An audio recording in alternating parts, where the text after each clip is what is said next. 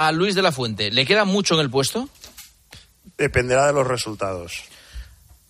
Roberto Morales, ¿esperas algún bombazo de la entrevista completa de Luis Rubiales? Alguna cuenta pendiente que tiene por saldar, sí. Por cierto, que Angelito ha contado que el periodista que le ha hecho la entrevista a Rubiales es un tipo bastante controvertido. Eso sí que es una vergüenza. ¿Por qué? Decir, ya para rematar todo eso. Pues muy fácil, Juanma, porque mira que tenía gente con la que hablar Luis Rubiales para dar esta noticia y para dar esta entrevista. Y elige a un tipo como Piers Morgan, que es hiperpolémico, que se hizo famoso por llamar princesa Pinocha a Meghan Markle, y que solo se le ocurrió el Día de la Mujer decir, ¿cuándo termina el Día de la Mujer? Que tengo mucho hambre. O sea, ¿hay que elegir a un personaje así? ¿Hay que elegir a un sensacionalista, por llamarle suavemente así, para dar la primera entrevista? Rubiales no quería dar. Hablando del tema que estamos hablando. Rubiales no quería dar la entrevista, evidentemente, a ningún periodista español.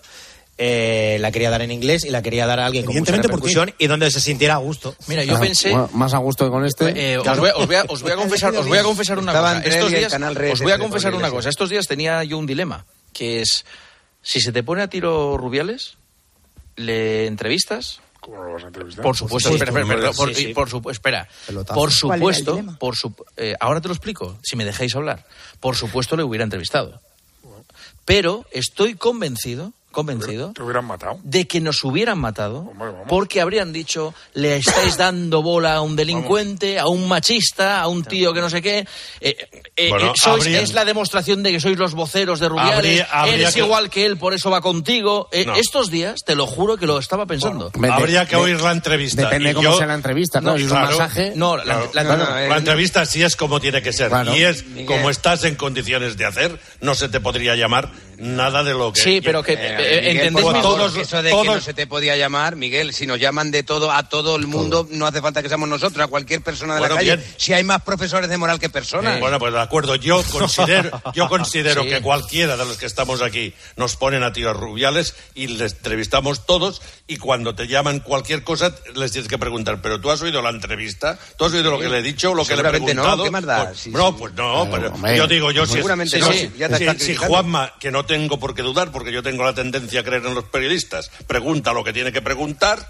Yo no veo por qué hay que darle de hostias por haber entrevistado. Estáis dando la vuelta a todo esto. ¿Habéis visto a quién ha elegido Luis Rubiales para dar la entrevista? Vale, otra. ¿Tú a ti qué te hizo? ¿Te quitó a Nadal un día o qué te pasó? ¿Os parece normal a quién ha elegido en mitad de toda esta polémica mundial? Hablando buen tío, Piers Morgan, mi nuevo referenciado del derecho. 9 millones de seguidores en Twitter. 9 millones de seguidores el año pasado. Y me está diciendo la gente, el año pasado le dieron el título al mejor scoop del año porque entrevistó a Cristiano Ronaldo cuando se iba a ir del Manchester. Muy bien. ¿Y qué tiene eso que ver? Venga. ¿Y qué tiene eso que ver? Palomar, si tuvieras... esta pregunta no la entiendo. Palomar, si tuvieras una empresa, ¿contratarías a Rubiales? No. Vale. Yo sí la entiendo y la respuesta es no. Ya, no, pero digo que es raro. Ahora en esta situación, pues claro, no es la persona más apetecible en el mercado laboral. Digo yo que si tienes una empresa, hay gente que está mejor posicionada en este momento que Luis Rubiales. Es que de verdad. Mónica Marchante, ¿no te parece indigno que siga usando a sus hijas en el comunicado? Total, bueno, me ha parecido indigno que las use de principio a fin. Sí, me parece terrible. Vale. Santi Cañizares, ¿puede que haya alguien que siga creyendo a Rubiales después de todo lo que ha pasado? No, pero los que lo conocíamos ya no los queríamos hace tiempo. Y eso que yo defiendo, que toda esta historia se ha ido de madre. Vale. Oye, compañeros, ¿os parece el tertulión? Un domingo así sin liga...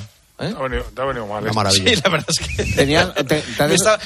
Me dice Gonzalo, ahora en una pose me dice, oye, ¿y qué hubiéramos hecho si no le dimite Rubiales? Pues sí, siempre. ¿Qué programa tenías pensado a las 9 de la noche? Otro, que lo voy a hacer mañana. Para no pensar dos veces. Bueno, mañana es previa de partido. ¿Cómo dejamos la final del US Open, Angelito? Ay, que a Djokovic también le cuesta ganar esto. Lo va a ganar, pero acaba de hacer una doble falta cuando se acaba para ponerse con bola de partido, bola de campeonato, bola de historia. Le quedan 2 puntos a Novak Djokovic para ganar el US Open y para coronarse con 24 Grand Slams como el hombre y la mujer, empatando a Margaret Court con más grandes de toda la historia. Oye, vi ayer la peli de Williams, del método Williams. Me encantó. La de Will Smith, de Serena Williams y de Venus Williams. Brutal, ¿eh? Y es que va a la contraria a todo el mundo, Venus que tiene 23 Grand Slams, ¿no? Serena. No, Serena 23. Serena claro. 23 y Venus 7. Eso es lo que son los datos. Gracias, compañeros, un abrazo. Un placer, un abrazo. Adiós, hasta luego. Señoras, señores, hasta aquí Tiempo de Juego, hasta aquí el tertulión. Mañana a las 11:30 les esperamos en el partidazo. Va a ser una gran semana de radio. Gran semana de radio. Adiós, buenas noches. Juanma Castaño. Tiempo de juego. COPE. Estar informado.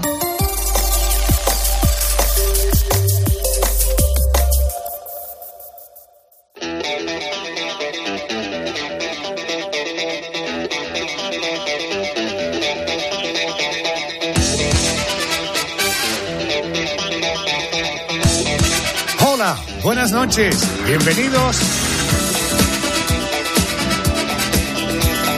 Esta es la noche de Arjona hasta las 4, 3 en Canarias. Bien hallados.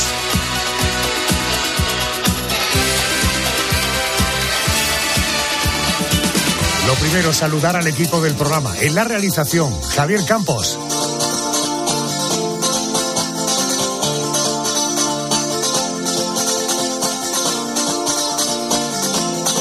Hey. Buenas noches, compañeros. La Dama Negra, el Supermemorias, el Dati de Cuestión. Querida Mónica García, muy buenas noches. Es la Dama Negra del programa, esta noche Crónica Negra. Sí, hola Adolfo, buenas noches. Hoy abrimos el expediente de Karla Homolka, apodada la Barbie Asesina, porque ayudaba a su novio a abusar y a matar a jóvenes. De hecho, entre sus víctimas, su propia hermana, la propia hermana de Karla, menor de edad. Esta mujer sufría un trastorno llamado hibristofilia.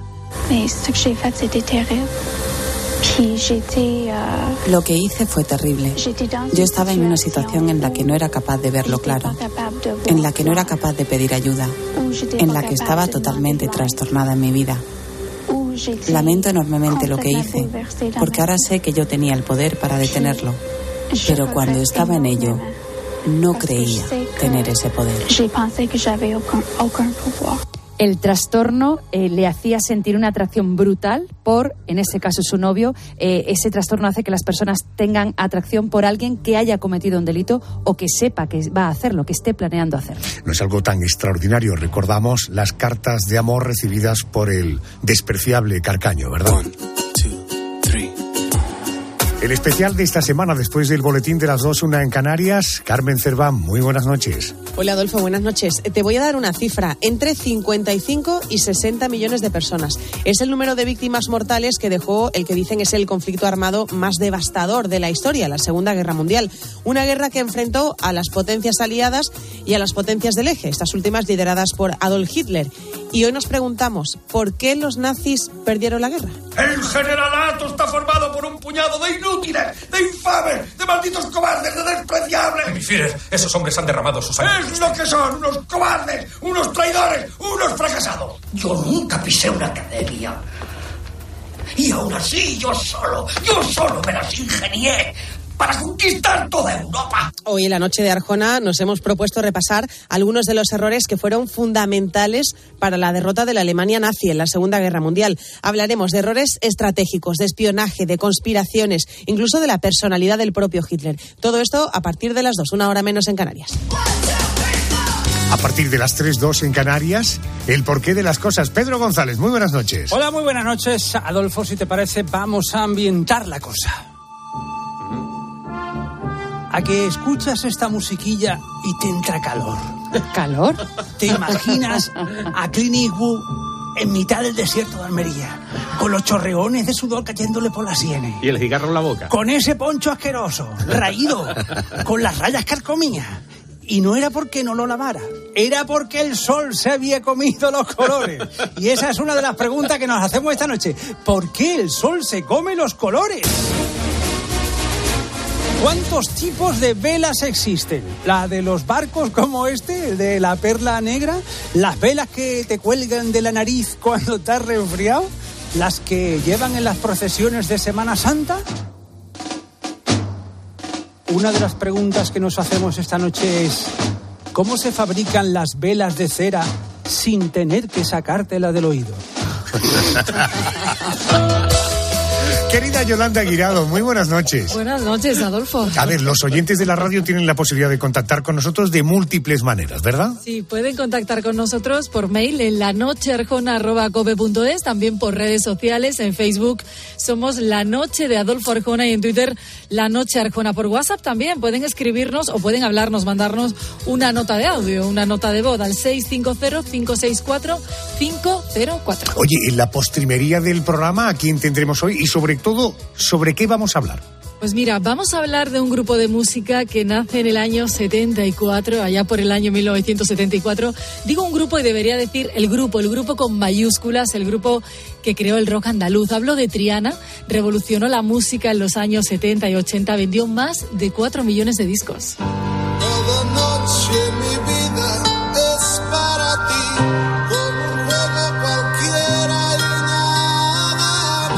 Precisamente hablaremos de los inicios del grupo, hablaremos de lo que supuso para la época y, como no, vamos a recordar al alma de Triana, Jesús de la Rosa, que recordemos fallecía en un accidente de coche. Bueno, pues al crear Triana lo que pretendimos fue verdaderamente hacer una música que tuviera algo que ver con la forma de vivir de cada uno y con la forma de entender las circunstancias que a uno les rodean. Entonces eso es Triana. Y todo esto de Triana vamos a hablar con Pablo Selma, es uno de los autores del libro Triana a través del aire, que publica Almuzar, Adolfo. Y bueno, qué ganas tengo de hablar de Triana y de su música. Andrés García, muy buenas noches. ¿Qué tal, Arjona? Muy buenas noches. Tú eres el Memorias del programa, por tanto... Hacemos un ejercicio, pero yo te lo explico tantas veces ya, Adolfo, a lo largo de las semanas, que digo, me voy a buscar una nueva compañera en el programa que le explica a los oyentes en qué consiste eso de las memorias. ¿Cuál es tu percepción del paso del tiempo? ¿Eres de los que cree que pasa rápido o lento?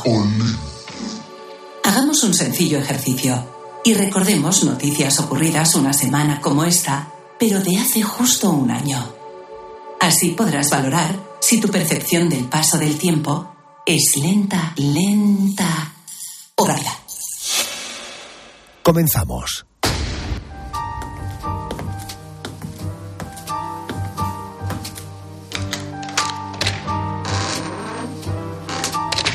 Crónica negra.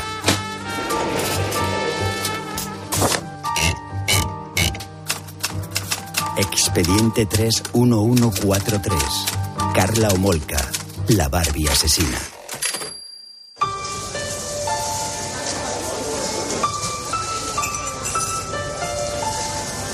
Desde el primer momento en que Karla Homolka y Paul Bernardo cruzaron sus miradas en aquel restaurante de la ciudad de Toronto, en Canadá, supieron que su vida iba a cambiar para siempre. El flechazo fue súbito, instantáneo. Lo que Karla no sabía es que aquello sería el inicio de una historia sádica que se prolongaría durante los siguientes 6 años. Al principio la relación fue idílica. Pero al cabo de un tiempo, Paul comenzó a reprochar a su novia el hecho de no haber llegado virgen al noviazgo. La no virginidad de Karla llegó a trastornar tanto a Paul que comenzó a canalizar todos sus pensamientos sexuales hacia la hermana pequeña de Karla, Tammy, de solo 15 años. Lejos de frenar aquellos impulsos, Karla, apodada la Barbie asesina, orquestó un plan para que su futuro esposo pudiera satisfacer sus deseos sexuales. Era el regalo de bodas a su futuro marido. Drogarían a su hermana menor de edad para abusar de ella sexualmente. La fecha elegida fue el 23 de diciembre de 1990. Karla y Paul animaron a la pequeña Tammy a que se tomara una copa, en la que previamente habían añadido narcóticos. El sueño venció a la niña y perdió la conciencia. Fue entonces cuando Karla y Paul la agredieron sexualmente. Mientras cometían aquella aberración, Tammy comenzó a convulsionar. Parecía que su cuerpo intentaba expulsar los narcóticos. Paul y Karla no advirtieron las continuas arcadas de la niña, que al tener la boca y las fosas nasales tapadas por un paño anestésico, murió ahogada en su propio vómito.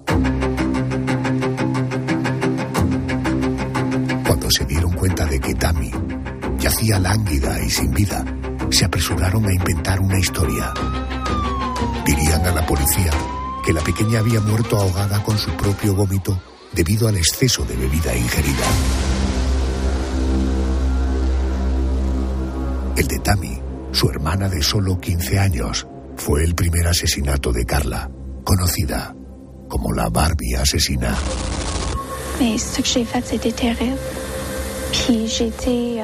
Lo que hice fue terrible. Yo estaba en una situación en la que no era capaz de verlo claro, en la que no era capaz de pedir ayuda, en la que estaba totalmente trastornada en mi vida. Lamento enormemente lo que hice, porque ahora sé que yo tenía el poder para detenerlo, pero cuando estaba en ello, no creía tener ese poder.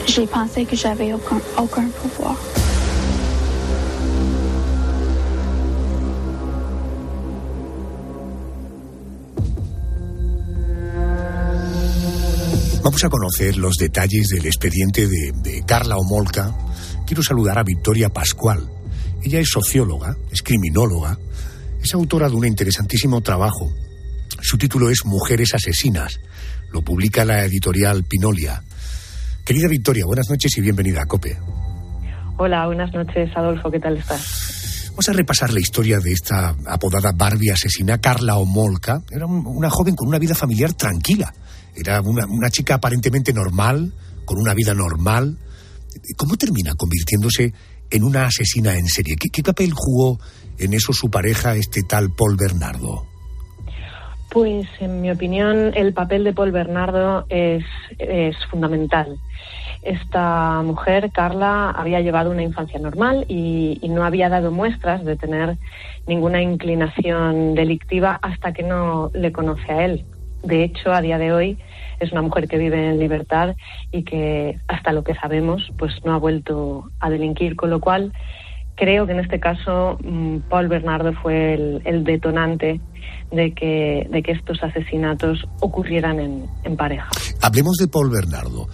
¿Cuál era el historial familiar, personal, incluso criminal de Paul Bernardo? Digo, en el momento de conocer a Karla. Cuando conoce a Karla, Paul es un joven muy atractivo, con mucho éxito social, de 23 años, canadiense, que acaba de obtener un título en contabilidad. Es cierto que había llevado una infancia complicada, con una madre que abusaba de su infancia y alcohólica, con un padre maltratador. Sin embargo, cuando conoce a Karla, Paul, que sepamos también, todavía no había comenzado a delinquir, aunque fue prácticamente inmediatamente después cuando empieza a cometer sus primeros delitos graves. Victoria, la violación y el asesinato de Tammy, la hermana de Karla, no fue el único de esta pareja de sádicos. ¿Quiénes fueron las otras víctimas y cómo murieron?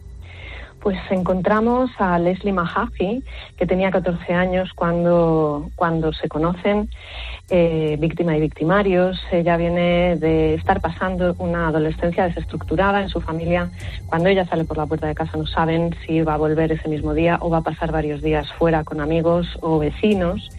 Y tras acudir a un velatorio, un 14 de junio, pues de unos amigos que habían muerto en coche, pues se va con sus amigos a beber y en este estado, alcoholizada, se encuentra con que la puerta de su casa está cerrada. Cuando quiere volver con su familia días antes había cambiado la cerradura, se queda en la calle y Paul estaba merodeando por la zona para robar matrículas que luego vendía y mediante engaños hace que ella entre en el coche, se la lleva a casa donde encuentra a Karla dormida, pero inmediatamente ambos se ponen de acuerdo para torturar, para violar, agredir y finalmente asesinar a Leslie Mahaffey. La desmembran y la echan a un lago con cemento. Fíjate, Victoria, que Paul Bernardo y Karla Homolka violaron y mataron durante 2 años, a los que hay que sumar los años previos que él actuó en solitario. Se le atribuyen en total 40 violaciones y a principios del año 93, de 1993, Paul Bernardo es detenido. ¿Cómo se produce su detención y a qué pena fue condenado finalmente? Pues le detienen porque ya era sospechoso, llevaba siendo mucho tiempo sospechoso de ser el violador, al que llamaban el violador de Scarborough, y en estas investigaciones la policía llama a Karla para contrastar determinadas sospechas que tienen, y en uno de estos contactos Karla acude a la policía con evidentes signos de haber sido maltratada, tenía pues los ojos amoratados, etcétera, y ella en ese momento denuncia maltrato de género por parte de su marido y aprovecha para confesar 2 de los 3 crímenes que cometen juntos, uno de ellos pues el de Leslie y otro el de Kristen, sin confesar todavía el de su hermana. Entonces detienen a Paul, que es a quien realmente quieren conseguir, porque le consideran al principal criminal, y finalmente le condenan por secuestro, tortura, asesinato, homicidio involuntario, agresiones sexuales, le condenan a pena de muerte. A pena de muerte. Antes me has dicho que ella está en la calle, solo fue condenada a pasar en la cárcel 12 años. ¿Cómo es posible que la Barbie asesina Karla Homolka, que incluso había vídeos en los que se veía a los dos, a la pareja, torturando a chicas, violando a chicas, por qué la pena fue tan tenue con Karla Homolka? En ese momento la policía lo que quiere es conseguir sacar de las calles al violador que estaba pues generando tanto miedo y tanto daño, y pues en ese primer momento lo que hacen es negociar con Karla, que si ella da todos los datos y colabora hasta el final, pues negocian la conmutación de la pena de la pena perpetua, que sería la que le habría correspondido si colabora. Esto se produce antes de tener en posesión los vídeos en los que efectivamente Karla pues se muestra que ella no es solo una persona que se ha visto forzada, sino que participa activamente, y deciden mantener lo acordado. Ella es Victoria Pascual, socióloga, criminóloga, autora del libro Mujeres asesinas, libro interesantísimo si te gusta la crónica negra, la editorial Pinolia. Es un documento con el que trabajaremos durante la temporada. Me hace muy feliz saber que voy a poder contactar contigo semana tras semana. Victoria, gracias por atenderme y buenas noches. Igualmente, gracias y buenas noches. Paul Bernardo, Karla Homolka, fueron apodados como Barbie y Ken. Una pareja oscura, una pareja sádica, con un perfil psicológico aterrador. Bueno, para bucear precisamente en ese perfil quiero saludar a Concha Calleja. Ella es perito judicial en criminología, es psicóloga forense, ha estudiado perfiles criminales. Querida Concha Calleja, muy buenas noches y bienvenida a COPE. Hola, buenas noches. Hola, buenas noches a todos. Vamos a empezar primero por Paul Bernardo, conocido también como el violador de Scarborough. Sí. Se le atribuyen 40 violaciones, siempre menores de edad. ¿Esta fijación con la virginidad de sus víctimas suele formar parte, del mundo de los violadores? ¿Suele ser uno de los mantras que excitan más a estas mentes desequilibradas? Puede ser. La verdad es que no hay un perfil claro, ¿no?, del violador, porque así sería mucho más fácil. Realmente están los violadores impulsivos, que a ellos, pues, de alguna manera ven el oportunismo, ¿no?, cuando ven a la víctima. En el caso de Paul Bernardo, por ejemplo, él era es un violador que realmente busca el perfil también de su víctima, y el hecho de que se fije en mujeres vírgenes es la mujer más vulnerable, ¿no? Porque generalmente la mujer virgen es la mujer que no ha tocado a nadie, es la niña prácticamente. Él piensa que ve a la mujer como un objeto, o sea, él no tiene respeto hacia la mujer. Posiblemente tiene un perfil de haber sido él también abusado o maltratado, de forma que pierde todo el respeto hacia la mujer. Entiendo. Y ahí, en su caso, pues es más un violador, lo que se denomina en perfil es un violador explosivo, ¿no? Él busca someter a la víctima, claro. la víctima más joven, más inexperta, es más fácil necesita ese impulso, ¿no?, de dominación. Concha, en el caso de ella, de Karla Homolka, de la Barbie asesina, padecía hibristofilia. Exacto. ¿Esto de la hibristofilia qué es? Pues viene a ser una atracción poco común, desde luego, pero una atracción y un amor hacia, se sienten atraídas hacia delincuentes violentos. Ya pueden ser asesinos en serie o incluso violadores. Fíjate que normalmente sentimos miedo, ¿no?, o rechazo ante asesinos, ante violadores, más bien el rechazo de todo el mundo. Pero hay ciertas mujeres, digo mujeres porque aunque en el patrón pueden entrar hombres también, son los menos. Básicamente son mujeres que se sienten atraídas por este tipo y se enamoran, se convierten en sus fans realmente. Claro, fíjate, estás oyendo la radio, estás oyendo lo que nos cuenta Concha. Esto de la hibristofilia, ¿no te creas que es algo tan extraordinario? Quiero decir, recordarás el nombre de Miguel Carcaño, el asesino de Marta del Castillo. Sí. Se ha sabido que ha recibido muchas cartas de amor, este tal Carcaño, en la cárcel, probablemente por mujeres que pueden padecer este mal, la hibristofilia.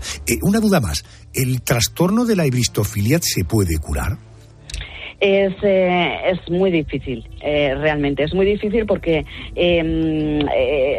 lleva un patrón dentro en el que se siente la mujer como que puede sanar a ese hombre, como que puede... Es decir, lleva tantas complicaciones a nivel psicológico que realmente las posibilidades de recuperación son muy difíciles.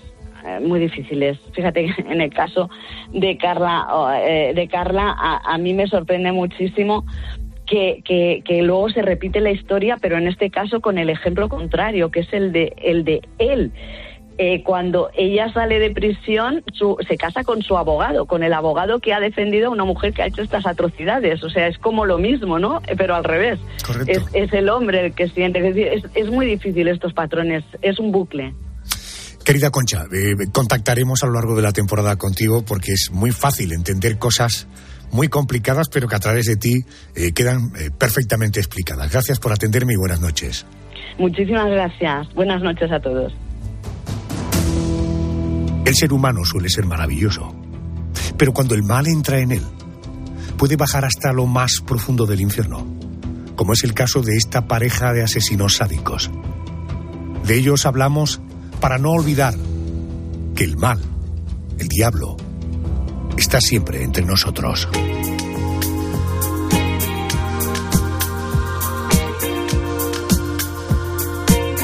Salimos de esta pesadilla y de este bucle en el tiempo y nos conectamos con la actualidad. Son los compañeros de los servicios informativos los que nos van a contar qué ha pasado en este tiempo. Después, nuestro especial de esta noche.